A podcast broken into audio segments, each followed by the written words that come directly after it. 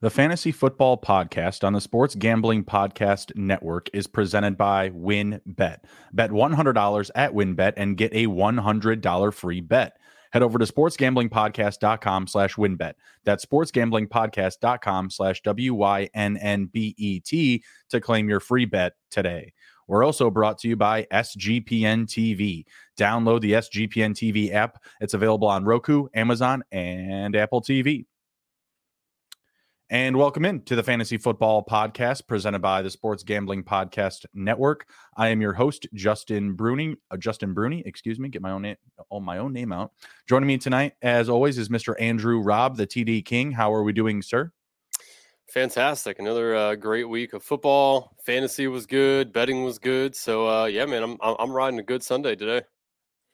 Yeah, I'm feeling pretty good after fantasy. Not so much on the betting. Had some picks uh, go sour and some of the bigger tickets I had came a little bit close to making my money back. We'll see how this last game goes here.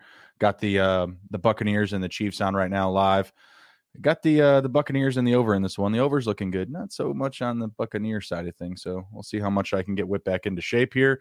Uh, but yeah, fantasy was pretty solid, avoiding some key injuries. Made some key starts off of injuries as well. We'll kind of get into that as we go through our recaps here. We are just going to be going from game to game, giving our instant reaction and analysis from player production, how to act for week five, how to act for the rest of the season, whether we're stashing players, dropping them, uh, looking to trade, buy, sell, etc. So we're just going to get right into it here. Uh, we're going to go in uh, reverse order uh, that the games were finished in. So the last game uh, that was uh, off the clock was the Raiders and the Broncos. Had the Raiders coming away with a 32 23 victory, their first win of the year. Uh, kind of milk and duds for uh, Derek Carr today. Less than 200 passing yards. Yikes. No interceptions, but also no touchdowns. Uh, Russell Wilson played a lot better than we've seen him play in the previous weeks uh, to start the season. So people can definitely feel a little bit better about him going forward but looks like they may be losing Javonte Williams for some time. That's going to create a, a pretty big buy situation, I think, for Melvin Gordon. Whether you're trying to target him off of waivers, probably not likely that he's available there, or you know people go looking to maybe grab him in a trade because obviously you know it's going to be his ship uh, here for a little bit. Um, Josh Jacobs not really overreacting to this production. I think there's going to be highs and lows weeks for Jacobs. This was obviously his best week thus far the season. Probably going to be his best production day of the year. So you know if you're interested in selling there, don't hate it. Uh, and then when we got to the receivers of the Broncos, pretty even split between Jerry Jeudy and Courtland Sutton. Uh, Andrew, is there one of those guys that you want more so than the other going forward? And how do you feel about buying Melvin Gordon right now with the potential uh, uh missing time of Javonte Williams going forward here? So, I mean, to start off the year, I was all team Sutton over Jeudy. I still feel the same mm-hmm. way. Seems like Sutton has already, you know, made that relationship happen with with Russ. Uh, you know, I, I honestly I'd go buy either of them if you, you know, if you can, if you're good at running back and and you know can afford to to give up something to grab one of these guys, I definitely would. I, I do mm-hmm. feel mm-hmm. like the Broncos are probably just going to have to pass the ball more than rely on either Melvin Gordon or you know it's probably going to be Mike Boone. I would imagine is the backup there. Um, I, I, mm-hmm. I don't know. I'd go spend much on Gordon. I mean, he had what 2 mm-hmm. fumbles today, I believe. So you know that is obviously not not the way you want to start out. You know, potentially taking over the lead role in this backfield. So I, I wouldn't go gung ho on getting Gordon. Uh, you know, somebody's willing to give him up for, you know, ideally maybe a wide receiver three or something like that, I might be okay mm-hmm. doing that. But you know, I wouldn't go gung ho. If anything, I might just try to pick up Mike Boone because I expect there to be, you know, probably a 50-50 split between the two. You know, I I know Melvin Gordon is obviously the best guy there, but I don't see right. them just leaning on on the run game here. If anything, I think that they're just gonna have a little uptick in the pass game. So maybe go out and buy KJ Hamler. Yeah, potentially. Uh, you know, Hinton is, is, interesting as well. You know, that's another deep ball guy for them. Yeah. So, eh, you know, I I don't know. I mean, you could go buy KJ Hamler. I'm not sure I'd be able to, you know, rely on him per se unless you're in deeper leagues. But yeah, I mean, that's a guy you could probably get on the way cheap and just see what happens. Now, you know, if you buy Hamler and you know one of Sutton or Jeudy go down, you know, then obviously that's a great buy at that point. But you know, right. just just don't overspend on, on this team. They haven't showed us much anyway, really, to be honest. So I wouldn't mm. just you know I wouldn't go spend a bunch and try to grab with these guys. Yeah, from the offense, it was definitely their best showing, and they still wound up coming out with a loss, right? 23 yeah. points in this one. Definitely left some points on the table for sure. Russ did have three total touchdowns. That was nice to see, being able to, you know, see him scoot one in the end zone with his legs, went four for 29 on the ground. Does Russ Wilson feel like a buy candidate for you at this point? Now that you know you've seen some spark from him.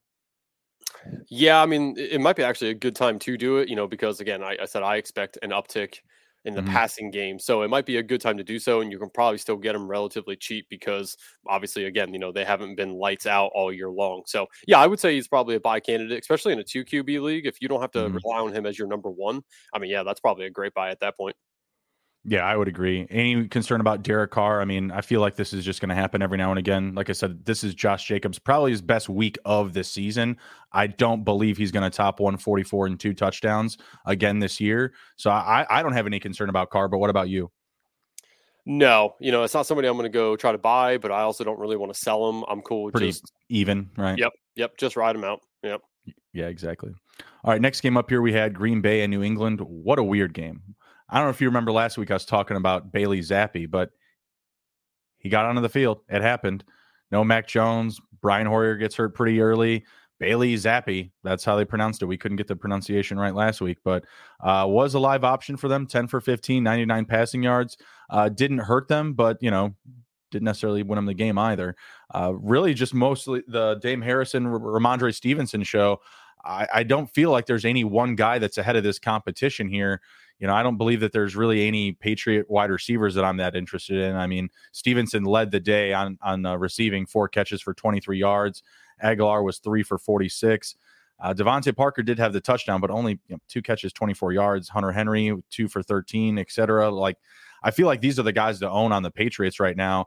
And I, I mean, I don't feel like one's just going to leap ahead of the other unless there's an injury. What do you think about this split right now?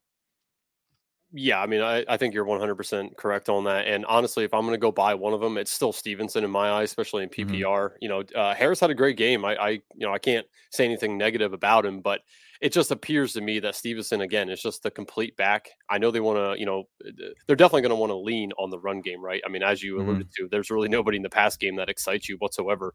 Right. So I, I would steer clear of everything that isn't a running back on the Patriots. Um, mm-hmm. You know, but yeah, if you are inclined to go try to grab to grab one of them, I would definitely target Stevenson, um, you know, over Harris. I mean, they both have really good upside. Stevenson is the guy that's going to catch more passes, but Damien Harris just seems like the guy that they're going to use inside the five. Like that's just his spot, you know. So Harris has got the rushing upside, he's got the rushing touchdown upside, and Stevenson may wind up leading the team in total catches. So I feel like they're both startable week in and week out. If you're someone like me that drafted both of them, it's not like the most ideal situation. I'm typically starting Stevenson in that situation because of the PPR upside. Like if it was standard, obviously I would have I would avert from that. Um, any concerns about the Packers? Really weird uh, uh, day for production. Jones 16 for 110, Dillon 17 for 73, kind of business as usual. But then Christian Watson steals a rushing touchdown. Shame, shame. Not not cool, man. Not cool. Uh, Allen Lazard, six for 116, pretty solid. Doubs found the end zone again. Are you buying uh, any more Romeo Doubs? Uh, waiver wire, it's probably not going to be possible at this point, but is he someone that you would buy in on on the on the production that you've seen from the pa- past couple weeks?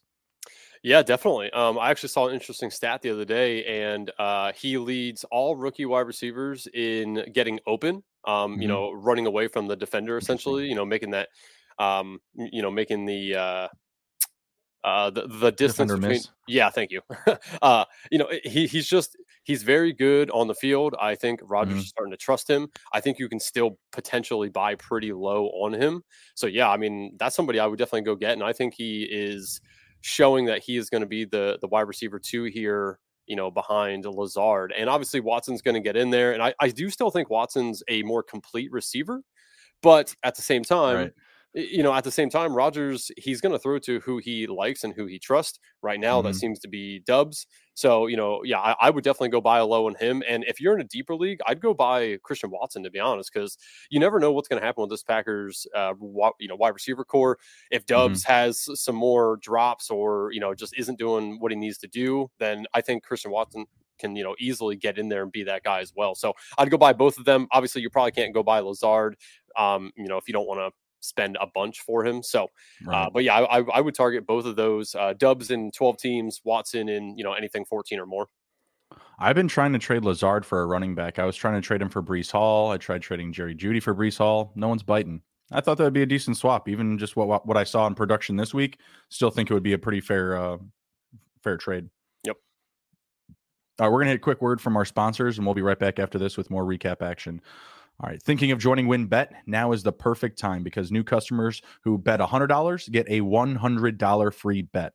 Plus, the WynnBET Casino is always open 24 hours a day, where you can get a 100% deposit bonus up to $1,000. WynnBET is now live in Arizona, Colorado, Indiana, Louisiana, Michigan, New Jersey, New York, Tennessee, and Virginia. Plus, WynnBET has their own same game parlay feature. You just click on the game you like, select build your own bet, and start building a monster parlay. There's so much to choose from, and all you have to do is go over to sportsgamblingpodcast.com slash wynnbet so they know that we sent you. That's sportsgamblingpodcast.com slash W-Y-N-N-B-E-T to claim your free bet today. Offer subject to change terms and conditions at wynnbet.com. Must be 21 or older and present in the state where playthrough wynnbet is available. If you or someone you know has a gambling problem, please call 1-800-522-4700. If you watch football, as we all do, you need Fubo TV. Fubo TV gives you complete coverage of college and pro football with NFL Red Zone plus games in 4K at no extra charge. Over 100 channels of live sports and entertainment for a fraction of the price of cable. Watch on all your devices and never miss a game or an episode of your favorite shows with the included cloud based DVR. Plus, there's no contract, no commitment, and you can cancel at any time. Right now, you can try Fubo TV for free for seven days and get 15% off your first month. Just go to fubo.com, or I'm sorry, fubotv.com slash SGP. That's F U B O TV.com slash SGP. Right on. And we're back. We're talking fantasy football recaps from week four. This next game, kind of an ugly one. Cardinals 26, Panthers 16. Cardinals take care of business on the road. Uh, not loving what I'm getting out of Baker Mayfield here. Uh, like that he was able to get the ball to CMC down the stretch, but you know the Panthers are kind of like Houston, and th- where they only have like two viable fantasy options. You know, like Cooks and Dameon Pierce. Panthers, at CMC and um, and Cooks. Did, I say for both or for DJ Moore? Excuse me. Same thing. You know, you only have a couple of guys that you really trust here. Not really buying or selling anyone other than them. Not adding Tremble, dropping Robbie Anderson if I have him. Not really that interested. Um, very uh, not happy with the Cardinals with uh, Rondale uh, Rondale Moore coming back. Greg Dortch was doing so well, one for six. I just felt like they, these guys just like ran into each other, like they just ate into each other's workload. Andy Isabella was on the field; he didn't really even do anything. He wasn't really impacting the game. I don't know. This also kind of feels like you know Kyler Brown and Ertz. I don't really trust James Conner anymore. How do you feel about this matchup? Yeah, game. Uh, you know, like you said, it was definitely interesting. Um, I felt like both teams wanted to lose the game. Neither one seemed that they wanted to put this game away. Uh, you know, the mm. Panthers mm. had a chance to do it and they just couldn't. Uh, you know, you you already mentioned uh, CMC. You know, he was a little disappointing to start the game, but down the stretch, you know, they did rely on him. And honestly, right. coming out, that's what they need to do, right? If they're going to be successful, you got to have CMC touch the ball as much as you physically can from start to finish. So you know, and I know CMC came into this game a little banged up, so I think that that's why you know they didn't want to.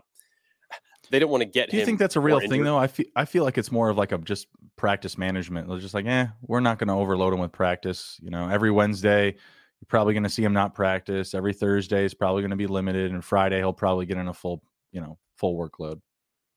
Yeah, it, it, was just, you know, it was a little concerning that yesterday I was looking at the updates and they were still like, yeah, we're not sure he's going to play. Like normally on mm-hmm. Saturday, mm-hmm. you know, we get the like, all right, he's expected to play. And and it did come through towards the end of the evening last night that he was going to play. So right. it was a little alarming. So I think there is a little something there. And again, you know, he hasn't been the the most reliable um you know guy for for injuries that is so you know mm. I, I do think that they didn't want to give him too much of a workload but again when you don't this is what happens you lose and you know it just is what it is but i'm not really concerned about cmc uh, you know, Kyler had an, an okay day. Again, I think he he just needs to run more. Like he always seems to do well when he is running the ball efficiently, you know, on the gridiron. So I I just mm. I don't know what Cliff Kingsbury is doing as far as the place calling. I don't know. It's, to, to me, it's like he has good drives, and then the next drive he comes out and it's flat, and it's like, what just happened? You know, like what are you guys doing? So I don't know. I'm a little concerned about the Cardinals as far as the offensive play calling. Um, I, I do think Marquise Brown had a very good day. Zach Ertz had a very good day. Uh, you know, Zach Ertz, Nugget here, leads the entire NFL at the tight end position in red zone targets. And also, I believe he is top five in the NFL for all positions in red zone targets. So Zach Ertz is definitely somebody that you could potentially I don't say buy low on because of the positional scarcity there. You know, mm-hmm. tight end is hard to come by. So I'm not sure that, that you could really buy low on him. But I think that if you are tight end needy, you know, he's a guy that you can target. I mean, he, he's getting a ton of targets in the red zone, you know, and that's obviously something that you really like for a tight end because you're hoping that they can score a, a touchdown on the day to really make a good fantasy day for you. So I thought that that was interesting when I read that this week about Ertz. Um, you know, on the other side of the ball, the Panthers, uh, DJ Moore, uh, you know, finally woke up and, and had a, a decent game. I mean, six for 50. That, that's not fantastic, but it is better than, than he has been doing. So that was encouraging to see. Um, you know, Tommy Tremble actually down the stretch for him was pretty reliable for Baker. I think that that was more just, you know, depending on what was going on. But again, tight end mm-hmm. scarcity it's it's pretty hard. So just keep an eye on that because i don't really think there's anybody else in the passing game besides dj moore and christian mccaffrey that is like reliable. Again not saying tremble is going to be reliable but i think it's a name to at least keep an eye on in the future here. Mm-hmm. uh, you know outside of that I, I don't really have too much else to take on it uh, outside of both teams scare me with their play calling. They are just not good week in and week out and uh, you know it's going to be interesting to see what happens with these guys moving forward well, yeah, I'm I'm pretty scared to start a lot of these guys to be honest. Even DJ Moore right now. Zach Ertz though, as far as like tight ends go, he feels like he has a pretty safe floor. Like I agree with you, definitely a buy candidate.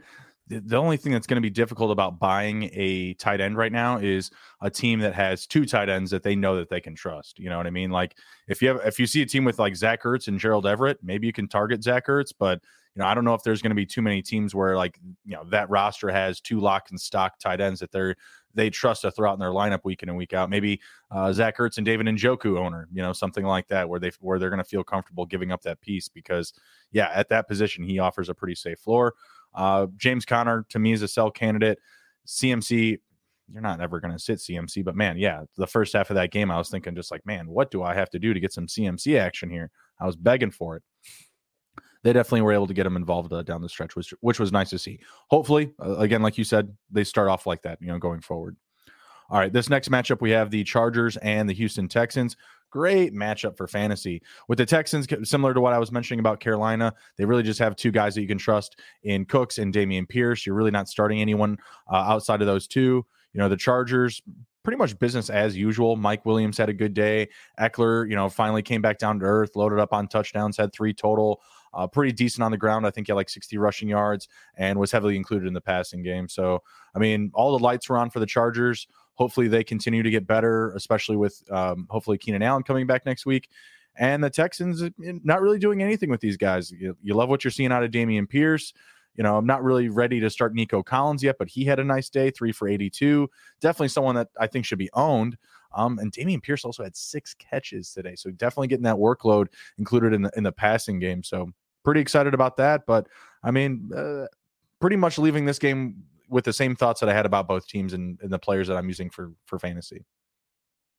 Yep, agreed. I'm not really going to overreact too much to this game. I was definitely interested to see what the Chargers were going to do. You know, they got banged mm-hmm. up on the offensive line with Slater out. You know, Joey Bosa's out, so they took a hit on the defense. So I'm like, you know, right. what are they going to do here? Are they going to curl up in a ball and just feel bad for themselves that they have two bad injuries happen, or are they mm-hmm. going to come out and you know show the Texans that they they are the Chargers and that they you know are a good team? And you know, I, I feel like they they did that for majority of the game. I feel like once they were up I think they were up by I don't know 17 at one point, and they kind of mm-hmm. took their foot off the gas a little bit and let the Texans back in it. Which I obviously, you know, I'm, I'm not a fan of that. You know, I, I, I don't like to play prevent defense, right? Like I want to go right. for it and and you know keep your foot on the gas. So it was definitely interesting to see what the Chargers were going to do. But I thought the Chargers were fine. You know, you alluded to it. Ekeler was was great. Mike Evans had a, or I'm sorry, Mike Williams had a great day. Uh, mm-hmm. Herbert was fine. You know, I, I watched Herbert because I wanted to see what he was going to do, you know, with his injuries with the ribs and everything. And he seemed fine. He didn't really seem like he was yeah. holding him or he didn't want to get hit. You know, I think. I think he is, you know, I don't want to say past the injury, but I think that that's subdued, you know, a lot from the previous two weeks. So I, right. you know, I, I, definitely was interested to see that, and I think he did well. Um, you know, you you said about Gerald Everett. You know, I, I have a team where I have Everett and Higbee.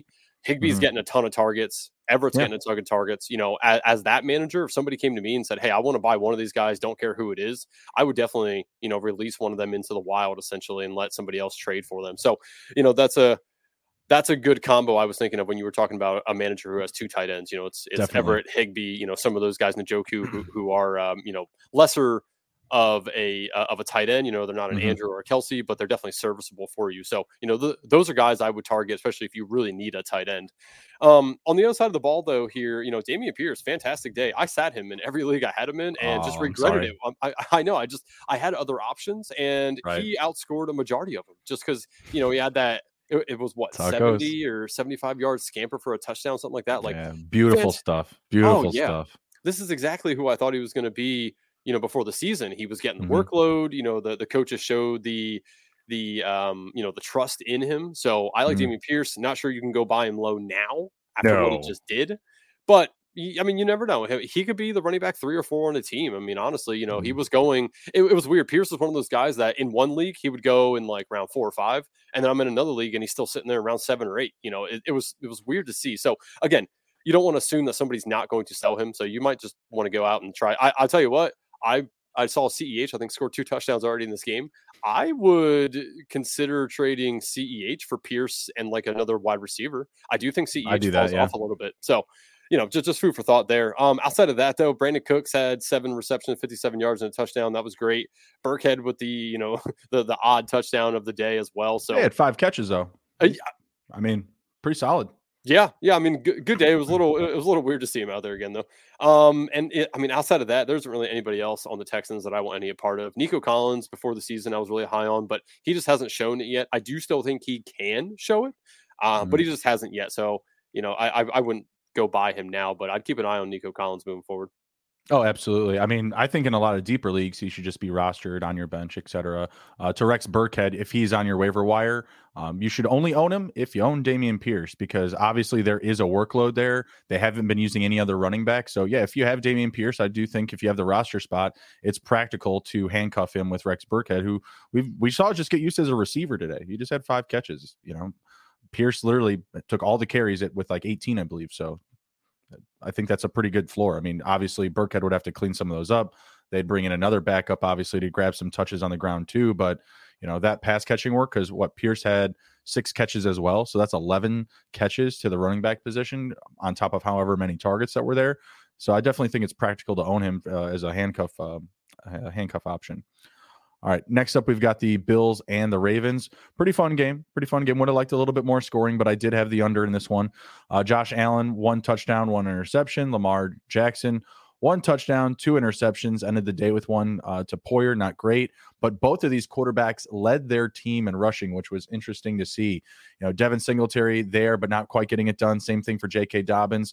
Dobbins did find the end zone and he did have a couple of catches. I think this is kind of like the final breaking point for you to buy somewhat low on him because I feel like this type of production is going to be more and more consistent. It's back to back weeks now with a touchdown. If this continues, that cost is just going to continue to go up and up. And I feel like with the, the numbers that he put up today, I still feel like it kind of leaves enough questions because you have, you know, Justice Hill still getting eight carries for 45. You know, obviously Lamar is going to just lead the way. Like, I mean, that's just going to be the case. I don't really see that changing. You know, all the extra time that he has behind the line of scrimmage to just take anything for extra yardage, he's going to do it. And it feels like it's just more efficient than their running game. Um, and other than that, I mean, the Bills' uh, offense was pretty much the Bills' offense. Would have liked to seen a better day for Gabe Davis. Maybe that's a buy low candidate for this week. Um, you know, if you see someone that's willing to sell him. But the the point that I wanted to make about the Ravens uh, receivers was is Devin Duvernay just not the number one here now? Man, I can't say that. You know, uh, Bateman's the better wide receiver. I know, I know he wasn't used that way today, and you know he's been up and down. But I'd, I'd much rather still have Bateman. Uh, now Mhm. Duvernay again. I mean, that's a great wide receiver to go get, but I'm not going to say that, that he's better than Bateman. I don't think the cost to get Duvernay is very high. This morning, someone offered me, and this is in a dynasty format, they offered offered me Duvernay for a third. I countered with a fourth. Trade went through. I put him in my lineup. Now it Mhm. wasn't booming production. I'm going to win that matchup, and probably whoever I had on my bench, I think Noah Brown like would have put up like very similar numbers. But if you look by the week to week, like Bateman is not doing well up against strong secondaries, and I think that's a little bit concerning. And Mark Andrews today up against a strong secondary also didn't do very well. And honestly, like, you know, some of the teams that they've already played, I thought that their DBs and their corners, talent wise, at least on paper, you know, were better than their matchup this week. So it was definitely disappointing to see Andrews' numbers. But if you look at who's had the safest floor through four weeks, it's been Devin Duvernay. Now the volume hasn't been there. You know, you're seeing Bateman get a lot of targets, but he's not necessarily doing a lot with them. Last week he had the fumble up against the Patriots. I don't know. I think we have to kind of check ourselves here, you know, with who's actually the most talented guy in that room. Bateman, you know, like I feel like the correct answer is Bateman on paper, but you know what we're seeing on the field, it's a different story. So I, I definitely love Duvernay as a buy candidate. Like I give up a fourth round pick for him. I mean, obviously there's going to be a little bit more of a cost you can give up, but whether it's a, a pick in you know in a dynasty format or just something that you have leverage on your on your roster, I think that he's definitely a candidate to to buy low on. You know, and really you're you'd be buying high based on his production. You're just buying low because it's Devin Duvernay. He's got no name value. You know. Yeah, uh, the, the thing I would be um, cautious about with buying either or uh, Bateman or Duvernay is that you think you're buying a wide receiver two on a team, which mm. you know, in essentially you are, but potentially either one of them could be the three. And obviously, neither one of them is going to pass Mark Andrews in, in targets and, and production right. throughout the year. You know, plus they have Proche coming back. Um, I think it was Tylan Wallace also was making plays in the preseason. You know, he mm-hmm. he could be a factor at some point as well. So I, you know, I think you could buy either of them, but they're not somebody I'm I'm willing to even remotely give what I think is a fair value for them. If I can get them from somebody who just doesn't want them anymore, that's mm-hmm. fine. Mm-hmm. But I'm not going to go give a, a, a, you know I'll be fully honest. I'm not just going to give a fair value for them. Somebody wants to sell right. them, that's fine. But I'm not going to go try and you know buy them for high by by any means. Um, right. Yeah. Well, like know, I said, and, I don't think I don't think the cost would be high for either of them, given you know what we've seen through the past two weeks. Mm-hmm. Yeah, I, I, honestly like. I think you might be able to give like. Would you give up Curtis Samuel for either of them? No, I don't think. See, like that's what I'm saying. I don't think you have to give up as something as expensive as Curtis Samuel. In Curtis Samuel had kind of a dip this week, but in, in comparison to the rest of his you know roster, he was one of the better plays. Very true. Yeah, so it would de- it would definitely be someone you know on your bench, you know, lower on the totem pole. Um, you know, maybe it's just like a free running back that you have, you know, like a um, like a Kenny Gainwell who's got two touchdowns in four weeks, right? Mm-hmm. But do you really believe like he's a spectacular talent? Probably not. But you know, your your uh, you know league mate may have Duvernay where he needs you know an actual running back and not you know a receiver, you know throughout throughout his roster, something like that. Yep. Would you um, do? I, would you do? Would you do Gainwell for for Duvernay?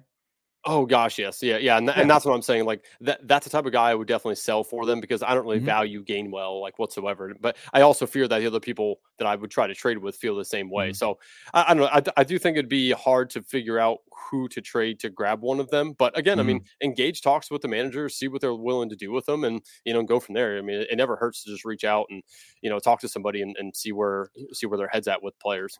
Right. I probably wouldn't want to trade, you know, Cordarrelle Patterson, but any of those other, you know, Atlanta running backs that went off this week, you know, if, if someone is, is feeling one of them or has Cordell Patterson and maybe you, you kind of put them in a handcuff situation where they get that little bit of extra breathing room or peace of mind because, oh, Cordell Patterson goes down. I got this, you know, Caleb Huntley now, or I've got Tyler Allgeier or whatever, you know, I, I would look for something like that where, you know, you're bumping up another piece of their roster maybe. Um, you had mentioned uh, J.K. Dobbins, you know, and I agree with mm-hmm. you 100. percent Go buy him now because I really, yeah, I know I saw that. um, I, I, go buy J.K. Dobbins. I do think this is probably your last chance to get him if you want him for a lower price. I do think that they are mm. going to mm. use him, give him more volume, give him more touches. He is the best back there for sure. We've been waiting for him to get on the field and be more productive. So, you know, I, I definitely am an advocate of buying J.K. Dobbins as a guy who has him in 75% of his leagues. I drafted a ton of Dobbins just because of where he was going. And I do think mm-hmm. that his stock's only going to rise from here on out. So go grab him. Also, you said Gabe Davis. 100% go buy Gabe Davis right now. Um, McKenzie, I believe, got injured in this uh, matchup. Uh, mm-hmm. McKenzie's the guy that I feel benefited the most from Gabe Davis kind of being a little hobbled with the ankle injury. As that gets better, and if uh, if McKenzie's out, Gabe Davis is about to be in for a huge workload. So go grab him now while he had a bad game. And uh, you know, he, yeah, he, he's a guy that could win you leagues by making this move right now because you're not going to have to give up a ton to get him. You're going to have to give up more than you probably you know feel is fair with what just happened you know in today's mm-hmm. game but again moving forward i think he's going to be fantastic Man, I need Russell Gage to pick it up here. This uh was it L'Jarius Sneed for uh, Kansas City. He forced a fumble. This dude is killing it for me in IDP. He's already got like 11 points. It's not even halftime yet. Yeah, I'm loving it. He's got a fumble force, a tackle for loss, and maybe I don't know, like a half sack or something like that. absolutely killing it for me. He's got 11. Russell Gage has got one and a half. Mm. It's garbage. It's my fault. I should have started Jeudy. I'm just worried about that Denver defense or offense. It's just been driving me nuts the past few weeks. Hey, Jeudy's going to be a start from here on out with with Javonte being out. Yeah, that's true. That's true. Like like we said earlier, that offense is going to get a lot more vertical. Yep. All right, next game up here, we've got the uh, Jets and the Steelers. Another weird one. Uh, we saw Kenny Pickett made his premiere, got onto the field. wasn't pretty though. Wasn't pretty. Four total interceptions from Pickett and Trubisky. Uh, we'll start with the Steelers. I mean, do you feel like these receivers are big sell candidates now with this, you know, potential quarterback squabble going on in Pittsburgh? Oh man, yes. Um, if somebody asked me, you know, hey, what do you think I could get for him? I am really not sure, to be honest with you. I mean, it is, um, I, you know, I'm going to offer DJ for Breece Hall. I'll, t- I'll tell you that right now. I've been trying to get Breece. I'm gonna, I'm gonna, it's gonna happen. Yeah, Diontae Johnson, I mean, he would have had a much better game, but he had that touchdown that unfortunately his yeah. toe was on the white line, and you know that's Crap. just part of the part of the game. But it, he would have had a much better day with that. Uh, George Pickens, though, man, another another really good game. That dude makes some great catches. I mean, we all knew that before. Uh, you know, before the season, due to mm-hmm. what he mm-hmm. did in college, but man, he's he's picking it up now, and George Pickens, you might be able. I, am not a. I don't want to sell George Pickens really, but honestly, you might be able to get a pretty good amount for him because people see what he does on the field, and I, I think the production is going to be up and down for him. Is my concern with Pickens. You know, he he, he went for six for 102 today. Next week, it wouldn't surprise me if he went three for 40. Right, like a mm-hmm. you know just a mediocre day. So I. I would sell Pickens because you could probably get a pretty good amount, but don't sell him for anything cheap. You know, I would you do Pickens for Rhamondre Stevenson if you need a running back? Yeah, yeah. Okay. Easy. Uh, well, yeah, yeah because we we talked earlier about you know that role already growing, like we already kind of anticipated it. Now we're on not from the second quarterback, we're on to the third string, fourth rounder drafted out of Western Kentucky. Like, I got to believe that Rhamondre Stevenson, at least in the next handful of weeks, until either Hoyer or Mac Jones is back under center, is going to be really valuable. Like check down city, right? Like I got to imagine that's going to be the case. Uh, yep. Says, "Hi guys, Nick Chubb has been performing great for me, and I've been offered JT for him. Do I take this trade? Ooh. I say no. Yeah. I say I say no. I am just not that sure about this trade because of the way JT's been playing. Yeah, mm. exactly, mm. exactly. You've, I mean, this happens all the time, right? Like the guy that's top three, top five running back regresses. It happens. Like I think that Jonathan Taylor will have a good season as long as he's healthy and on the field. But right now, you're swapping top tier value for you know not even medium rare. You're you, know you're not even at the dinner table right now with Jonathan Taylor, twenty for forty, two yards a carry. I mean, they're they're giving him the opportunity. He's not taking advantage of it. To me, it's it's it's because defenses aren't threatened by Matt Ryan. Like you know, you know what I mean. And until that passing game really takes off, and they really just elevate, just like really their play calling. Like once they develop some, you know, actual plays, they're gonna you know create some big gainers. You know, some some big gap plays downfield you know they're they're going to keep loading the box on JT, and JT's not a change of pace like third down pass catching back. Like he's a he's a heavy runner, you know, down downhill. So he's got to find those gaps, and right now there's just not going to be as many of them with them loading the box like this. So I'm yep. a little concerned. I don't know if I'm necessarily trying to sell him, um, but right now I would not be moving Nick Chubb for that. I that's that's not a good idea. Also, I think Jonathan Taylor might have a uh, high ankle sprain as well. He he did get injured, and I think I saw an update that they said that they believe that he has a high ankle sprain. I didn't see anything as far as timelines concerned, but you know that is obviously not good. So yeah, I would definitely not make that that Chubb for Taylor trade. Yeah, I don't even know how much I love Nyheim Hines in that situation. You know what I mean? Like that's one of those situations where I don't even know, like, you know, if I'm going to spend that much on on Hines, where I'm going to overcommit to him with FAAB or whatever. He's going to be available in a lot of my leagues. Probably a situation I stay away from. In Dynasty, I scooped up a lot of um, what's the third running back? Jackson, Dane, Don, Dion, Deon Jackson. Might be something there. I don't know. Probably a free waiver guy, you know, as the week develops. Yep. All right. Uh, let's see. Next game up here, we've got the Eagles and the Jags. Uh, a little disappointed uh, in, in, the Jags. I had Christian Kirk prop, had uh, James Robinson prop for carries. Kirk was on the catches. A lot of targets there for Kirk. I believe he had he went two for nine today. So just maybe blame it on the weather. Not overreacting to Jamal Agnew four for fifty. You know, kind of just picking up where Zay Jones was leaving off. I feel like he'll be the guy going forward. This is what you're going to get out of the Jalen Hurts and the Eagles. You know, heavy rushing offense. Jalen Hurts didn't pass for any touchdowns, but he did have the one on the ground, 16 for 38 on the ground. Would have liked to seen a better day. Uh, and I'm similar to Josh Jacobs. I would be putting Miles Sanders in that same type of sell category because most likely his best week of the entire season 134 on the ground, two rushing touchdowns, had 27 rushing attempts. That was very surprising. But again, they were playing in uh, you know torrential rain. It was absolutely you know downpour. There was wind, etc. Jaguars had them, you know, by the balls to start 14 nothing in the fourth quarter, but Eagles march back, you know, definitely showing that they're the better team. Uh, big takeaway I also have from the Eagles, their defense was pretty solid. Like like what I've seen from them through four weeks, pretty good. I mean, it does push them to four and zero, oh, so I guess that makes sense. Yep.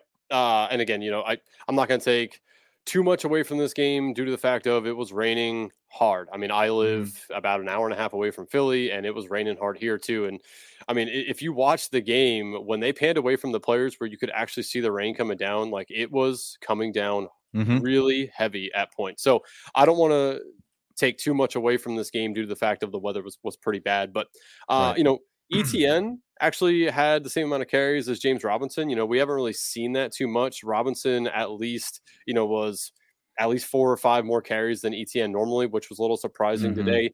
I don't think ETN's or Robinson are really buy candidates per se, but I, I don't want to sell them either. I mean, I, I think I'm just going to stay put with both of them. Mm-hmm. Um, you know, Christian Kirk, you alluded to it, two for 60. That's actually not terrible considering the coverage on him all day. You know, I watched this game, mm-hmm. you know, um, pretty pretty closely because my wife's an Eagles fan, so we watched this hmm. game, um, you know, with the Washington uh, game as well. But so mm-hmm. I, I was watching this game a lot, and yeah, yeah, Chris Kirk was was pretty locked down all day. So two for sixty was actually pretty decent for him. Um, the Agnew thing was because Zay Jones was out. I'm not going to buy any right. sort of Agnew. You know, when Zay Jones comes back, he's going to slot right back into that wide receiver two role again and get the volume he's been getting. Um, the Eagles, you know, again, uh, Hurts was a little disappointing, but it was raining a lot. I mean, I saw a couple right. of the balls he threw that they, went like almost straight down to the ground because he just lost it out of his hand. So I'm mm-hmm. not gonna, you know, I, am not gonna take too much away, you know, from Hurts for that. Uh, obviously, he ran uh, a lot again. I think 16 attempts. Like that's that's fantastic. You know, it's he, his his floor every week is pretty solid due to the rushing. So you know, Hurts is fine. Uh, I agree with you 100. percent Go sell Sanders right now. Sell him. Mm-hmm. You can get you know a, a great wide receiver for Miles Sanders right now, especially for, for what he just did today 27, 134, and two. That's awesome. Exactly.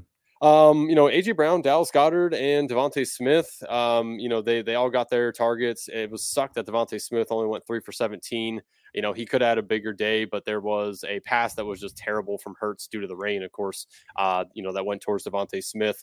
Um, you know, they I did see that he was looking for him in the red zone twice when they were down there close. Mm-hmm. And um, you know, both passes were incomplete, but they at least looked for him in the end zone, so that's pretty nice to see. But um, you know, again, I, if you need a wide receiver, I think DeVonta Smith, you could probably go get him cheaper than you could last week, but not not super cheap. Obviously, he's on a mm-hmm. very good offense. And no one's going to sell AJ Brown, um, and I doubt somebody's going to sell Dallas Goedert because he's been getting pretty consistent work as well. And you know, as we were talking about tight end scarcity, you know, it's it's really hard to go get yourself a reliable tight end. So I don't think anybody's going to buy or sell uh, Dallas Goedert either. But um, you know, you can go get DeVonta Smith, I, I I would go do that right now.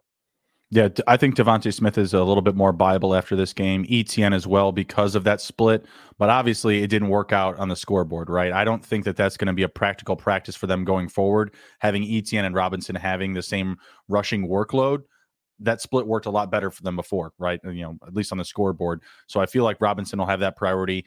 I also kind of felt like, you know, this isn't a spot where we want to get him hurt. He's already taken a, a good amount of carries through the first three weeks. And you know, at the end of the game, it was it felt like a situ- it almost felt like they were ready to lose, at least in my opinion. Um, it felt like you know they were kind of tapped out. So I don't know. Take that with what you will. Sell Sanders, like we said, not buying in on Agnew, and yeah, that's pretty much all we got from there. Let's go to a quick word from the sponsors, and we'll be right back with uh, more fantasy football recaps. Uh, do you ever wish uh, that before every NFL game you could get up to date on the most accurate information before placing bets and locking in your fantasy uh, lineup? Well, now you can with the Elias Game Plan app. It's the ultimate sports betting and fantasy compan- compa- uh, companion for the NFL, NBA, and, and MLB. Uh, whether you're a part of a fantasy tournament, placing bets, or just a huge sports fan or a stats nerd, the Elias Game Plan has everything that you need. Take the uh, take this NFL season to the next level and download the Elias Game Plan app today. Choose from three game plans when you subscribe weekly, monthly, or annually. But I can get you 25% off your first month when you choose the monthly subscription. Just use promo code SGPN25. Find the Elias Game Plan Sports Betting app in the App Store or Play Store today and use my promo code SGPN25. PromoGuy.us. PromoGuy.us is the best place to go if you're interested in plus EV betting strategies. They've got daily updates on Odd Boost and huge cash bonuses for all the major sports books. And they've got a VIP Discord group that puts even deeper plus EV analytics right at your fingertips. I got to say, we've been looking at their daily promo updates, and they have some of the most informative in the game. They don't simply tell you what team is probable to win, but where you'll get the best odds and how to track down and cash in big on constantly changing promotions. If you're not already using mathematical models to help you with your picks, you are missing out on an insanely valuable tool. And the best part of all is the promo guy is run by a small team of passionate sports fans dedicated to building a well informed, better betting community. Go to promoguy.us and check out their 100% tracked, transparent, and proven method for betting smarter. So make sure you check out promoguy.us. No, advan- no House Advantage is changing the game by offering the most dynamic fantasy sports platform available today. Play in pick'em contests versus other people for the shot at winning $250,000 plus in cash.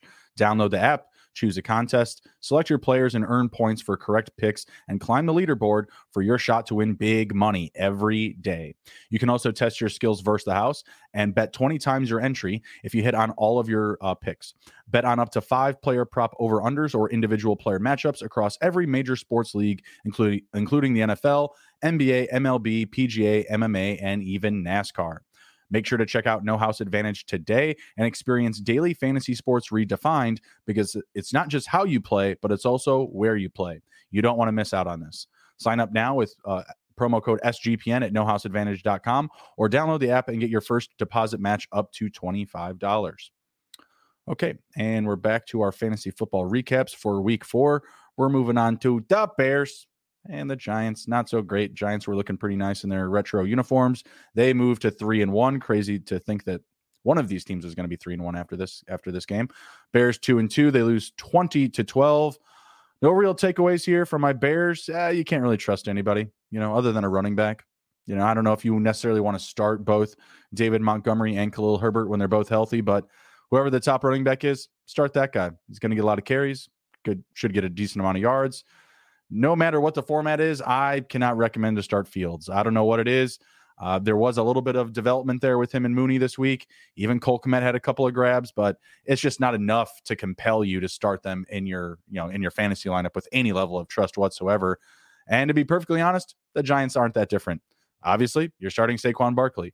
If Saquon Barkley were to go down, you'd probably start whoever their lead running back is out of you know desperation, right? Other than that, you're not starting any of their receivers. You're not starting Dan Jones. Not too many trustworthy players on either of these teams. Uh, that was my biggest takeaway from this matchup. Is like, man, these teams aren't good fantasy teams. No, thank you.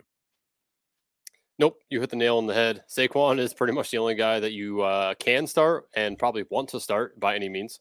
You know, the, the, the game was pretty ugly. I was watching a little bit of it, and yeah, it was just a you know not a good game to watch by any means. Um, Fields right. at least passed more today. Didn't really seem to matter for fantasy purposes, though. I mean, again, right. you know, no touchdowns, and the, one of these games they are going to unleash him, let him show you that he is a good quarterback. How? And I mean, he they have good weapons. I, I refuse to believe that Mooney and Kmet are, are, are both not good weapons. They are. They need to yeah. scheme them open, get them the ball in their hand, and let them make plays. They just mm-hmm. aren't doing that, and, and it sucks. But this is what it is. Um, you know, Daniel Jones had, I believe, two rushing touchdowns today, which is uh, it's pretty crazy. Uh, so he was pretty much a running back more than a quarterback today. Um, and mm-hmm. obviously he the yards were he, pretty close, I believe. Uh, yeah, he had, he had a, 68 to 71, 68 on the ground, 71 in the air. The Bears held him to less than 75 passing yards. Yep. And I believe he did get injured towards the end of the game as well. So, you know, just something to watch there. But um, you know, Barkley again, massive workload, 31 for 146. I mean, that's that's fantastic. And that's just on the ground. You know, he had a he had a day through the I think he had what two for 16 or something like that. Yeah, two for 16 as well, uh, receiving. So Stop Barkley, awesome. Yeah, I know, right? uh, And and Mooney, you know, finally he had he had a pretty decent game. You know, he at least brought mm. himself back into a okay. I'm in a deeper league. Can I start him in a flex position? Yeah, potentially, you know, in, in good matchups. I'm not saying that he's a weekly starter by any means, but he at least brought himself back into consideration. I saw people dropping him. I had lesser talented wide receivers on my bench, so I picked up Mooney in some leagues as well just to keep him there. But, you know, overall, like you said, this game was not a fantasy bonanza by any means. And um, yeah, stay away from pretty much everybody for right now except for Barkley. Deal. Done. Delivered.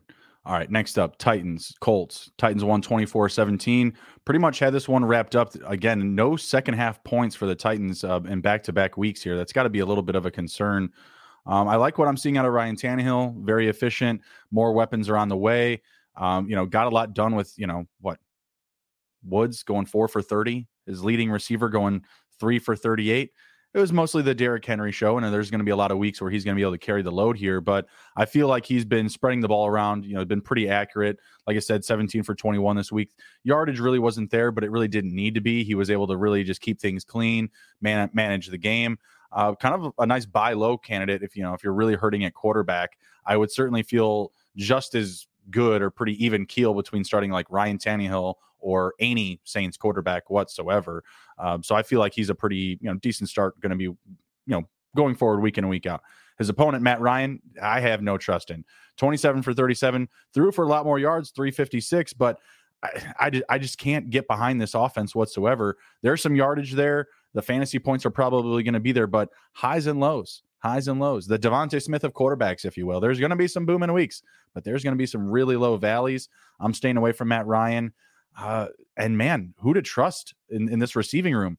Tight ends, receivers. We saw Alec Pierce out catch Michael Pittman.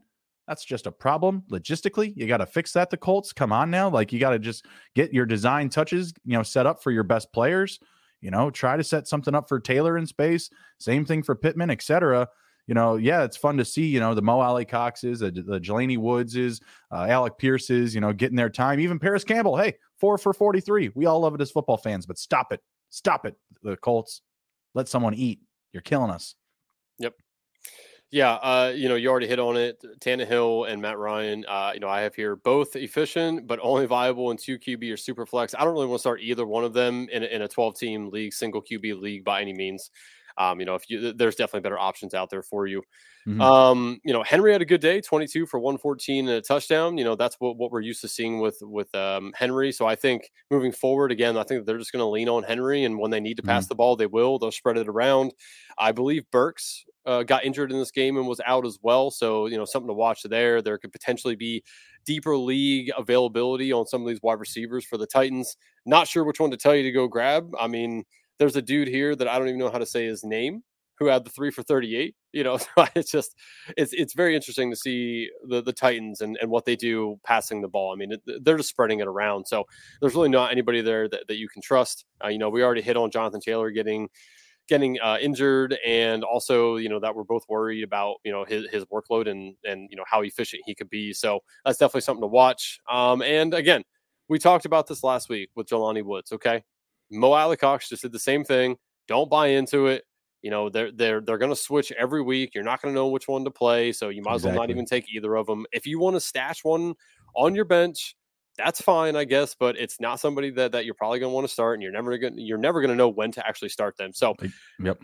Yeah, I mean, it's just I, I, don't know. I wanted to bring that up because again, I, I just see people on Twitter as soon as somebody has a great day, they're like, "Oh my god, you got to go pick them up." Like, no, just please don't. Just just, just let them there. Yeah, it, it, creates a landmine on the waiver wire for your opponents to potentially step on, right? Just leave them on there. It works more in your favor to let them on the waiver wire and not pick them up.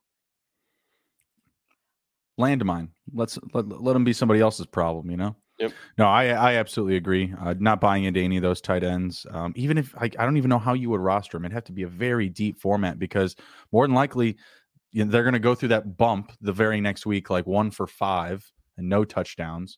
You know, and then you're just going to drop them again. I don't, I don't know what it is. Yep. If, if you want to pick one up real quick, you know, David Njoku, uh, mm-hmm. of some of, of all the oh. tight ends that we've had so far this year who had a blow up week, I say Njoku is probably going to be the most consistent moving forward. So if you want to pick up one of these, you know, um, who was it? OJ Howard week one with the Texans, and then you had Jelani Woods. Now you have Mo Alie-Cox and Njoku. Mm-hmm. I, I, would pick up Njoku if you you know want to pick one up because I do see a lot of people talking about you know who can I pick up at tight end that potentially could be good rest of the year, and I think it's Njoku, You know, out of all those guys who have blown up. Yeah, but Njoku had such a good week last week. It's unlikely that he's available. But if he if he is, yeah, by all means, he's done it now two weeks in a row. Very yep. good production. It's definitely someone that I trust. I trust, you know, Gerald Everett, you know, Tyler Higbee.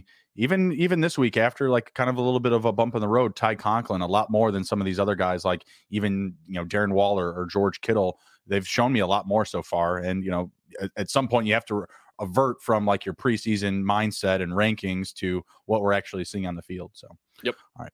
We're going to hit our uh, final round of words from our sponsors, and we'll be right back after this. Let me tell you about Trade Coffee. It's a coffee subscription service unlike anything you've ever tried before because they partner with top independent roasters to freshly roast and send the best coffees in the country directly to your home on your preferred schedule. Their team of experts do all the work uh, they're tasting hundreds of coffees from all across the US every month to curate over 450 exceptional coffees that actually make the cut. The coffee that I get from Trade is so good. I can't believe how much I like it when they uh, they actually picked it for me. They handpicked it for me, and their team actually worked with me to create my own custom collection. So, if you want to support small businesses and brew the best cup of coffee you've ever made at home, it's time for you to try Trade Coffee. Right now, Trade is offering our listeners a total of $30 off your first order plus free shipping uh, at drinktrade.com slash SGP. That's drinktrade.com slash SGP. You'll get $30 off your subscription to the best coffees in the country. Be sure to check them out. Odds Trader what is Odds Trader? Odds Trader is a place to compare odds from all major sports books. You can also compare the different sign-up codes and promotions from sport books to get the best deal. The app also provides player stats, key game stats, injury reports, and projected game day weather for bettors to make the most informed best today. Man, I should have checked that out before today's game. I'll tell you that with the Eagles game. Uh, it also has a bet tracker so bettors can keep records of all your games and betting activity. Uh, some of the key points and features of Odd Traders include handicapping, play by play updates, live scores, and bet tracking. Player stats, key game stats, projected game day weather, bet tracker allows you to keep records of all your games and betting activity as well. Go to oddstrader.com slash blue wire. Odds Trader, the number one site for all your game day bets. Right on. And we're back with our fantasy football recaps from week four. Next up, we've got the Seahawks and the Lions. Woo, what a barn burner. Man, Excellent game for fantasy, fantasy. Bonanza we told you last week, or at least I did, Josh Reynolds, and he brought the heat today, was able to find the end zone, was really the really the top receiver after TJ Hockenson. And when you see Amon-Ra St. Brown out of the lineup, you see DJ Chark. you're probably thinking yourself, man, probably should pull Jared Goff. I did not fall for that. Knew that this game was going to have crazy positive game flow absolutely went my way. I started Jared Goff in a couple of spots, I, albeit there there was a few spots where you know I did still have him on, on my bench, but you know he kind of fits that build, right? You know, fringe starter. Uh, loved what I saw from Rashaad Penny. Loved what I saw from Jamaal Williams. Another situation. If D'Andre Swift is healthy, you're always going to start him. But I feel like you know Williams now has earned like that threshold, like starter every week until he gives us gives us a reason not to believe he's right up there with the lead in total touchdowns in the NFL. I know he's at six right now. When I say total, I mean for running backs. Um, top of that list.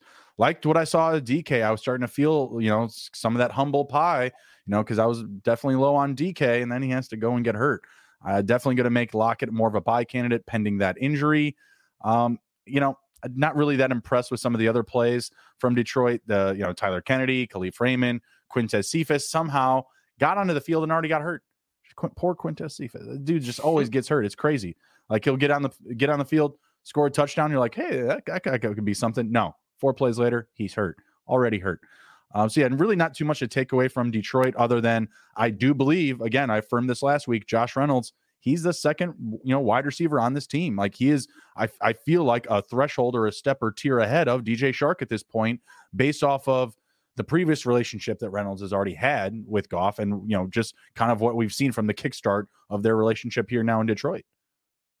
Do you still feel that same way? Even you know because obviously St. Brown was out and so was Swift. So I, I feel like organically he got more work. Uh, well, if if you Jameson feel, Williams had what he had plenty of touches to account for the D'Andre Swift workload. He had 19 carries. Swift hasn't had anything close to that type of uh, production on the ground, at least volume wise, right? So I felt Will- Williams filled in for Swift's value. I hear what you're saying. Like the, the, it had to go somewhere because they didn't have their dual running back sets. They didn't have their top two wide receivers. I still feel like he's a buy candidate based on the fact that we've seen him do this now three weeks in a row. So in week two, he was a wide receiver three. In week four, I'm sorry, in week three, he was a wide receiver two. This week, he is a wide receiver one. He's made, you know, obviously a natural progression here week four with the with the all the injuries but we've seen him do it the past couple weeks where he's found the end zone two out of the last three weeks. Uh, he was second in target share last week, uh, even with Chark there. You know, Chark's just got that one touchdown in the in the beginning of the beginning of the year, and in week one, we haven't really seen that much of uh, much from him. Now he's hurt. You know, if one of those injuries continues for those guys, it really makes you know Reynolds a really nice situation to have. You know, stashed on your bench. You know, throughout the end of the season, on a Lions team that's going to continue to have these positive game flows because their defense stinks. They're terrible. They couldn't catch a cough. I mean, we just see it week in and week out. Yep. Yeah. No. Uh, agree with you know majority of your points here. You know, the couple of things I've written down while watching the game was Geno Smith and Goff uh, both pretty efficient. You know, both are probably still matchup dependent in my eyes. Goff, uh, I mean, Geno more yeah. so than than Goff um, you know, mm-hmm. but uh, yeah, I, I would have told everybody to start both of these guys today because I mean, you knew it, I knew it. The game was going to be high scoring. I mean, it was going to be a good game flow. I mean, I believe this is the most points scored in a game this year so far at, at 93. I mean, that's yeah, it, it was just a fantasy bonanza. It, it, it, was amazing to watch. It was so fun. Um, you know, Penny went nuts, 17 for 151 and two. I mean, good lord, he just every time I'd flip back to the channel, it was like I saw him just running free down the sideline, and I'm like, yep. what, like what is going on here? You know, the does uh does all the, way to the end like... of the game too because it was just it just stayed competitive. It's just like oh, there's like a minute and a half left in the game, and there's Penny busting off 24 down the down the sideline. Like that's awesome. Let's yeah, it, it, was crazy to see. Um, and again, you know, this game was awesome. But uh, you know, Metcalf had a very nice day, seven for for 149. Mm-hmm. It did. I, I don't think he actually got hurt. I thought I read that he actually took the ride back to the locker room because he had to take a piss. He said that. Oh man. He, he, said that it was too far of a walk to clinch it off the entire time, so he just got a ride back there so and, he could be peed his pants on the way. it's hilarious. I was like, oh, I thought he got hurt too, and then I saw him come back out. I'm like, oh, that's weird. So give me like, some fresh around. pants, boy. yeah, he, he said he had to pee. So, so you know that was cool. Um, Dissly scored again. This dude just finds the end zone like every week. So mm-hmm. let me ask you. You know, Penny he went crazy. Metcalf had a great day. Lockett had a pretty nice day as well, six for 91, and Dissly scored mm-hmm. again. Out of those four guys, who are you selling? Are you selling all of them? Are you selling none of them? Probably sell any Seahawks that I have. Yeah, they they play the Saints next week. Yeah, it's going to be a different story. Yep. Uh, they play the Cardinals a week after that. That kind of gives me similar vibes to this week. Yep. Uh, they play the Buccaneers the week after that. Not very good. That's going to be bad. And then they play the Raiders the week after that. So like you kind of just go up and down with the positive matchups, right? Like you know, you may, you know, kind of feel like, oh no, I lost a, you know, a pretty decent piece when Geno Smith plays, you know, the Cardinals. But you know, when he comes back around to play the Buccaneers a week after that, you're gonna be feeling pretty good about yourself. You know, he's definitely gonna look human. What I will say about Geno Smith, uh, he at minimum he's completed 72% of his passes through four games. He uh, passed for 80% plus these last two games. So ni- ni- nice to see you know, obviously the matchups were better, Atlanta, Detroit, et cetera. But you know, he's he's been you know pretty solid all the way through, not really making too many mistakes. Although through the first two games, he only had two passing touchdowns. So you know, and and one interception. So again, you're gonna have to take the highs with the lows. Not someone that you really want to buy. If you can sell, again, there's a lot of situations with you know fantasy teams just having bad quarterbacks. I went up against a team this week that had Tua and Fields as their starters. Yeah, that didn't end well for them. You know what I mean? Like that's a team where if I'm stocked on quarterbacks, I'm absolutely trying to make a move. I told you guys last week I tried to offer my opponent three quarterbacks for Justin Herbert because he had only one healthy quarterback in a two quarterback league. Like if you can get that type of leverage, definitely you know do what you can. Um, I love being able to stock up you know five, six, seven quarterbacks and then just being able to, to trade them all away. Um, that worked. You know, I tr- I swapped Mitch and D Hop for a 101 in Dynasty. I swapped Jameis Winston for Rashod Bateman. It's been kind of even keel so far. Bateman obviously had a better start to the season, but faded the uh, past couple of weeks. But you know, you can get th- those values either in the middle of your season or when someone's just lulling in the offseason. You know, I traded Jacoby Brissett for a fifth round pick. Honestly, I feel like I kind of got robbed, but at least I got an asset for him.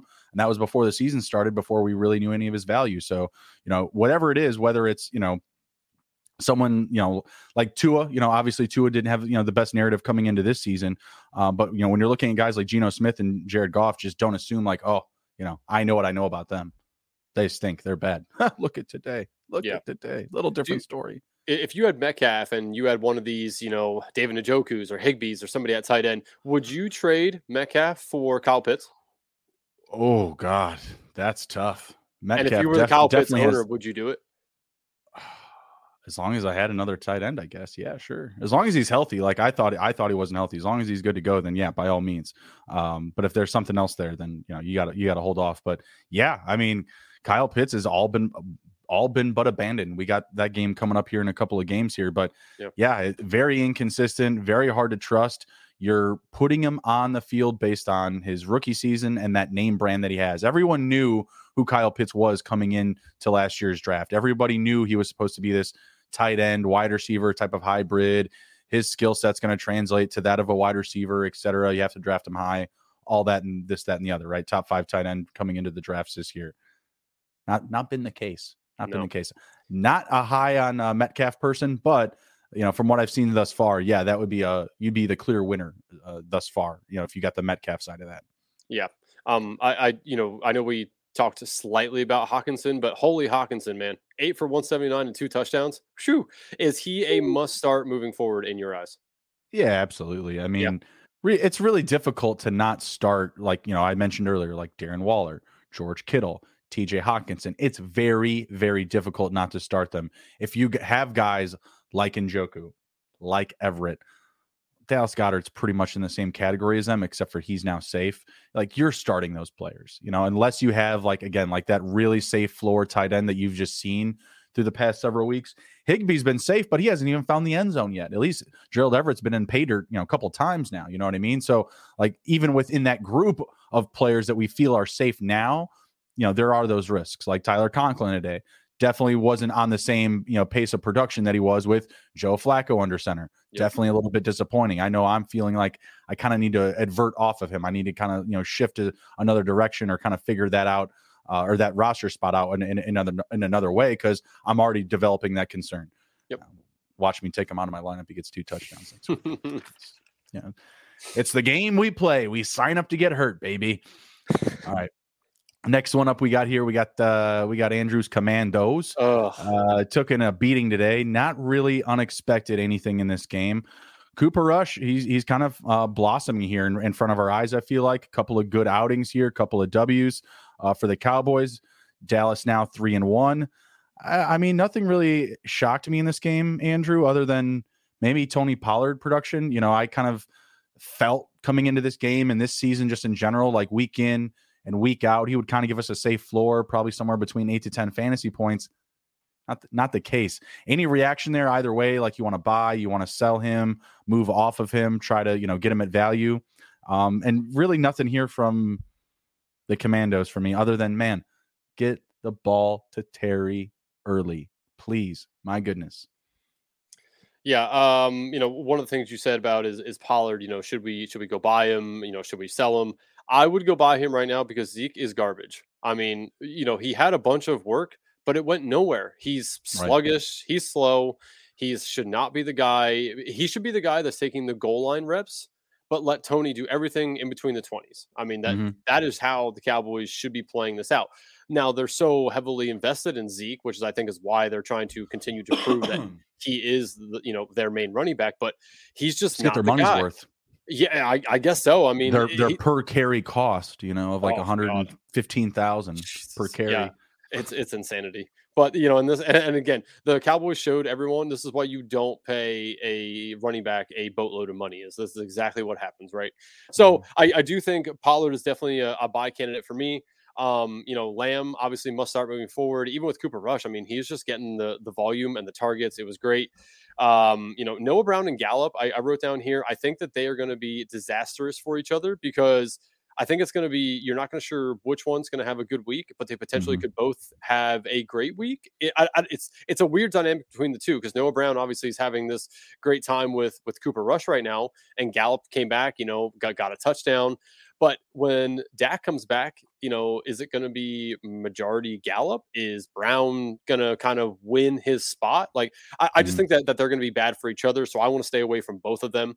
Um, you know, a, as a Washington fan, it's so hard to watch this vanilla offense. Like, they just don't understand that you need to come out blazing to beat teams because you don't have a good offensive line and mm-hmm. the the D is just getting beat deep all the time. So they, they need to change up the game plan a little bit here and, and start coming out a little bit more hot. It's like it's like again, I said it last week. It's like they try to come out and not lose the game right away, and in turn yep. end up losing the game right away. It's like they they, they just can't get it together. So um, I, I, do have a couple of key notes here for Washington. Uh, Wentz can't be trusted, very matchup dependent moving forward in my eyes. I, I, put him in the same category as like Geno Smith and Jared Goff, right? Like he's probably gonna have yeah. some good matchups that that you can play him in, but he's not trustworthy. Uh, Gibson needs to soon be benched, and uh, you know you need to make other plans if you have him on your team because Brian Robinson's mm-hmm. coming back next week.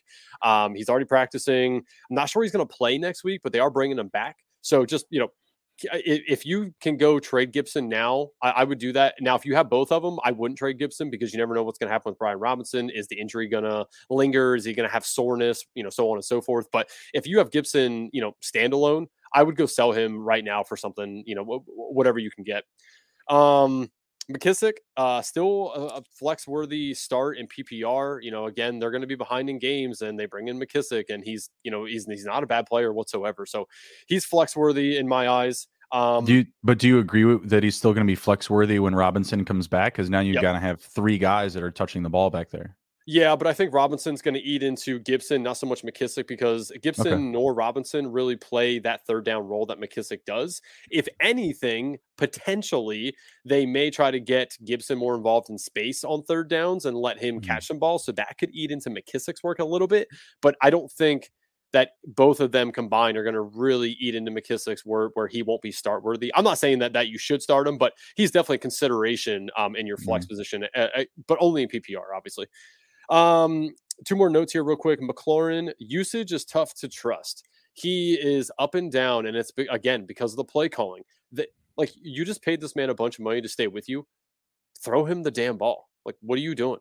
I mean, he showed last year he burned Diggs multiple times last year. Like he mm-hmm. he shouldn't be a guy that you're only targeting when he's in a good matchup. I mean, he's a great wide receiver. Last year, he ranked number one in catchability on balls that were not thrown oh yeah on balls that that weren't catchable he led the nfl in catching those balls like he mm-hmm. has great hands he's a great wide receiver use him but it's really hard to trust him with the usage going forward here um last thing is dotson hamstring injury i saw after the game they said that he has a hamstring injury there mm-hmm. i don't know the severity of it they didn't seem very concerned but it is definitely something to watch if that happens i mean look out curtis samuel might be in for 15 plus targets every week Ooh, that'd be nuts certainly not going to go to Terry. I don't know what God. their problem. I don't know what their problem is. I don't know what I, the like aversion is from their best player on offense. They just don't want to use him. I don't. I, I, I don't. I don't get it. I tell you, I, I, do think it's because they're getting pressure in because the offensive line is just you know Terrible. dismantled. Yeah, it's it's really bad. I mean they they had injuries to start the season and and none of them have mm-hmm. come back yet, so it's really bad. They're trying to plug and play, but they, they have no time to wait to hit Terry downfield, and that's what he's really good at. So I do right. think in, in the coming weeks, they're going to get a couple of these key pieces back on the offensive line. It can get better. Uh, again, right now might be a good time to get Terry. Would you play uh, or would you trade um, Metcalf for Terry? It's pretty even. Yeah. It's pretty even. Like if you ask me who's going to score more fantasy points for the rest of the season, I would give a margin either direction of literally five to eight points. Yo, you could, you could have Metcalf minus eight. You could have McLaurin minus eight, and it would make sense both ways. Yeah, it's it's just unfortunate how far Terry has fallen already, and we're in and we're in week four. It's just I, I feel so bad for the guy because he's a great player, great team guy, and uh, he he can catch the ball, and man, they just can't get it to him. It's it's just it's hard to watch. where I own him, like there's very few opportunities to say like, oh, I'm going to start this guy over him. Like this week, like you know, I wasn't going to start Mack Hollins over McLaurin. Mack Hollins was a half of a foot away from a touchdown. You know, I don't even think he realized his foot was just out of bounds. He should have had he should have had an easy one today. Um, but yeah, I mean, man, just get him involved early. I, I can't even speak to the to the play calling because I'm not really watching a lot of commandos because I'm watching red zone. Scored 10 points today. So do the math. Like you just don't get to see him a lot, right? So and when I am seeing him, what are they showing me? Carson Wentz under duress. Carson Wentz taking a sack. The offensive line not doing well. Oh, hey, here's the one shot of Terry for the day. This is it. Take it in. Take a photo. Killing me. All right. I was trying to figure out how many hurries they had. I know they only allowed two sacks today, which is really not that bad, all things considered, for the the Commandos. But well, it should have been more. But Wentz, you know, does those things where he's about to go down and then he'll throw the ball like five yards, and then yeah, I think he took he I know at least two, potentially three, um, you know, intentional groundings because he's just going down. He throws the ball, it doesn't get back to the line of scrimmage, and uh, storybook, man, I hate it. He's throwing the ball. More than my more than I can say about my quarterback. At least he's not throwing it left-handed anymore, so that's a plus. There you go. All right, next up we've got the uh, Falcons and the Browns. Falcons come came away with a nice close win here, 23 to 20 over Cleveland. Not really too much that I took away from this game, you know, leaving the same way I about the quarterbacks that I uh, came in, leaving the feeling the same way. Uh, Nick Chubb, Kareem Hunt, same thing. You know, the Falcons' running game was a little interesting. You saw Tyler Allgeier, Caleb Huntley, Cordarrelle Patterson all being used. I still feel like Cordarrelle Patterson is the guy that you want to own there. I thought that he was going to be a little bit banged up, that he may not be healthy enough to play. Looks like he was able to suit up and go. So that's a nice thing. Maybe you can buy low on Patterson now. You know, now that there's been a little bit of an emergence in the in the rest of the room. Uh, with the with the Browns, don't let Amari Cooper hurt you. Just don't fall for it. He's going to do this to you highs and lows. Another DeVonta Smith level type of uh, you know production pace here. One week he's going to make you feel all happy and you know yummy inside. The next week, doo doo. I don't know what to tell you. Don't trust him. Uh, David Njoku, very safe floor for a tight end position, at least so far. You know from what we've seen, feels like someone I'm safe to plug into my lineups going forward. Can't say the same thing about Kyle Pitts, who feels like now after four weeks feels like a sell candidate. Not too worried about Drake London was getting covered by Denzel Ward for most of the day. Denzel Ward did wind up having an interception. Better better weeks for Drake London ahead. Yep. Um, you know, I wrote down here Brissett and Mariota can't be trusted. You know, it, I started Mariota over Justin Fields, and I'm like, man, I feel good about this. And it, it was just, it was like the same. It was like a push. It, yeah, but you should still feel better about it. Like you made the right play. I mean, Mariota can typically still get to his his threats. He just didn't have the best matchup today. Like the, the defense for the Browns way better than what the Falcons are going to be able to put up, and the Falcons still won. So I think I actually think that speaks positively towards Mariota. Yeah, I guess so. It just, it was just so hard because I was like, I expected so much more out of of Pitts and London, and neither one mm-hmm. of them had good games. So you know, yep. and, and, again, you know, speaking of Pitts and London, I know you said that you sell Pitts. I'm I'm not on board yet. I, I have I'll have FOMO if I sell Pitts and then all of a sudden he starts to do what, what we think he can do. So I'm not going to sell him or London. Um, you know, after this game, it just I, I just can't do it yet. Um, it, eh, next week though, talk to me next week. If Pitts has another terrible game next week, I might five I might hop on the train with you. yeah, that's, five that's weeks. the limit. All right, I'm gonna hold you. I'm gonna hold you to it. We're gonna we're gonna we're gonna talk some Pitts packages next week, next Sunday night. Um, last thing on this here that that you didn't hit on is uh, Allgeier. You know, he was a serviceable with a bigger load. You know, I I think. Tyler Allgeier, if he's still out there on on your waiver, go go pick him up, stash him. You know, if they really, sure. if Patterson gets hurt, I think that he could be a pretty good, uh, you know, running back two or potential flex spot, spot for you. So if he's out mm-hmm. there, you know, I wouldn't spend a lot of fab on him by any means, but if you can grab him and put him on your bench, I would do that.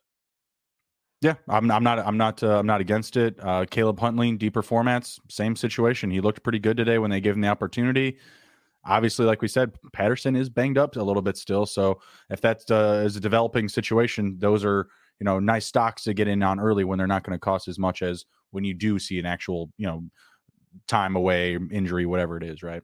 Yep. All right. Next up here, we've got uh, last one up here. We've got the Minnesota Vikings and the New Orleans Saints. This one took place in Jaleo, London. Vikings with a nice nice comeback victory. The Saints yeah. they had an opportunity there to to to tie it up. They got some double doink action going on there with the field goal at 61 yards. They were trying to put on a nice kicking show for the old uh, actual football fans, you know, and they're in an actual football stadium, soccer, right? Had the opportunity to show up for them, but fell a little bit short. Thought we were going to get a bit of a longer game there. This is another one, no real crazy reactions. You know, Dalvin Cook was Dalvin Cook, just didn't find the end zone. Justin Jefferson was Justin Jefferson. Adam Thielen did have a nice game, eight for 72. Feels more like sell territory.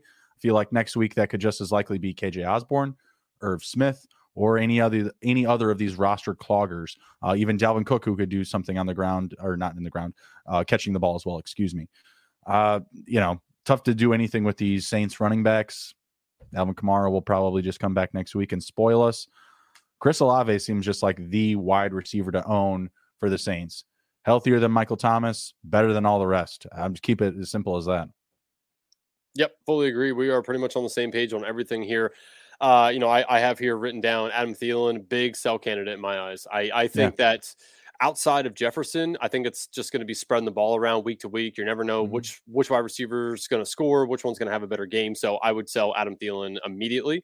Um, Cook, are you concerned at all though? Because like he hasn't been super yeah. efficient like like we normally see him be, and it looks like this offense wants to pass the ball a little more. So I am slightly concerned on Cook. Obviously, I'm not going to go sell him by any means, but you know there's there's some concern there in you know in, in my eyes and i just he's just not as efficient as normal i mean if you told me today Dalvin Cook's going to rush for 20 or uh, you know have 20 attempts, I would have said, all right, he's probably going to be 100 plus yards, right? Yeah, like 112, 115, something like yeah, that. Yeah, it's it's not going to kill you at 76, but at the same time, like you just expect more out of him. So moving mm-hmm. forward, I'm, I'm I'm a little concerned with Cook. Again, not telling you to sell him by any means, but I I would definitely keep an eye on Dalvin Cook and and the usage especially. And um, I think the really big benefactor is going to be how they use him in the red zone moving forward. If they're mm-hmm. giving him the opportunity to score and he isn't, that that's good. You know that that he's at least getting the opportunity. But if they're just going to pass the ball when they're in the red zone, I I might look to sell Cook. You know because you can probably get a, a pretty good amount for him. So just you know moving forward, definitely definitely keep an eye on Cook. Um, and you know, you said it. The only other thing I've written down here was another good game by Olave. He's a must start as long as Thomas is out. Better than Landry, and if Kamara's out again, I expect him to have a, a huge game next week as well. You know, so mm-hmm. so you know, Olave, uh, man, I have Olave on a team that I am stacked at wide receiver, and it's like I I don't know who to sit. I have Ja'Marr Chase, DeVonta Smith, Steph Diggs, Amon-Ra St. Brown, like, and I have Olave sitting there on the bench, and I'm like, I I don't know who to play him. So it's like, I, you know, well, you... in that situation, I would be starting Amon, Amon Ra when healthy. Um, who were the other two that were Chase Diggs? Chase, yeah, like, yeah, those three right there should be your priorities. Uh, and then do you 100%. have an do you have do you have a flex? Yeah, so so we yeah I have a flex and I usually put it because it's PPR league, so I'll put DeVonta mm. Smith in there. I also have Michael Pittman too, so it's like I have I know, yeah, eh, eh, ten team league, but I just I would I honestly, honestly, in that situation, I would try to move Olave and who was the last receiver you mentioned before Pittman? Pittman? Oh, no, uh, bef- uh, DeVonta, um, yeah, DeVonta Smith, yeah, DeVonta Smith and Olave. If if it's redraft, if it's a redraft league, then I would definitely move those two for you know just a heavier flex piece, of uh, you know a flex flex play that you really like that someone might have a little bit extra utility on their uh, on the roster. Yeah, just want to bring that up because uh, someone might be in the same scenario where they have Olave mm-hmm. on the bench, and it's like, how do you start him over those guys? But at the same time, it's like he's, you know, we're telling you to start him. It's it, right. it's it's a hard uh it's a hard position to be in because you don't want to sit any of those guys, but at the same time, mm-hmm. it's like Olave's just having a fantastic. I mean, I, honestly, I would feel good about moving Pittman and uh not Olave. Who's the other one? Pittman and um oh Smith. Smith. I would feel good about moving those two for something as well. Um, Pittman did not look good this week. Like I, I said, out caught by Alec Pierce, and the tight ends have been showing up these past two weeks. And yep. you know, for looking at Jonathan Taylor's stat line from this week and last week, you would have assumed that oh well, Michael Pittman must have had a great game. no, not not not the case. Not the case. Nope. All right, that was our last recap. Do you have anything else to uh, close it down with, sir? No, again, just a reminder, everybody. Uh, you know, don't overreact to, to a lot of stuff here, especially with the tight ends that that blew up. Um, you know, don't spend too much waiver on guys that, that you might only use week one. And mm-hmm. you know, I saw somebody on Twitter had put out there, and I can't remember who it was. It might have been Sage actually. They put, you know, what is something that you want to tell people today? And it was on a Tuesday, and a big reminder for, or it was on a Wednesday. I'm sorry. A, a big reminder for me is make sure you go and check the waiver wire activity, see who people dropped. You never know mm-hmm. when someone might not feel someone's valuable, drop them and you can go pick them up for nothing. Please make sure you go in and check your waiver wire activity after waivers run.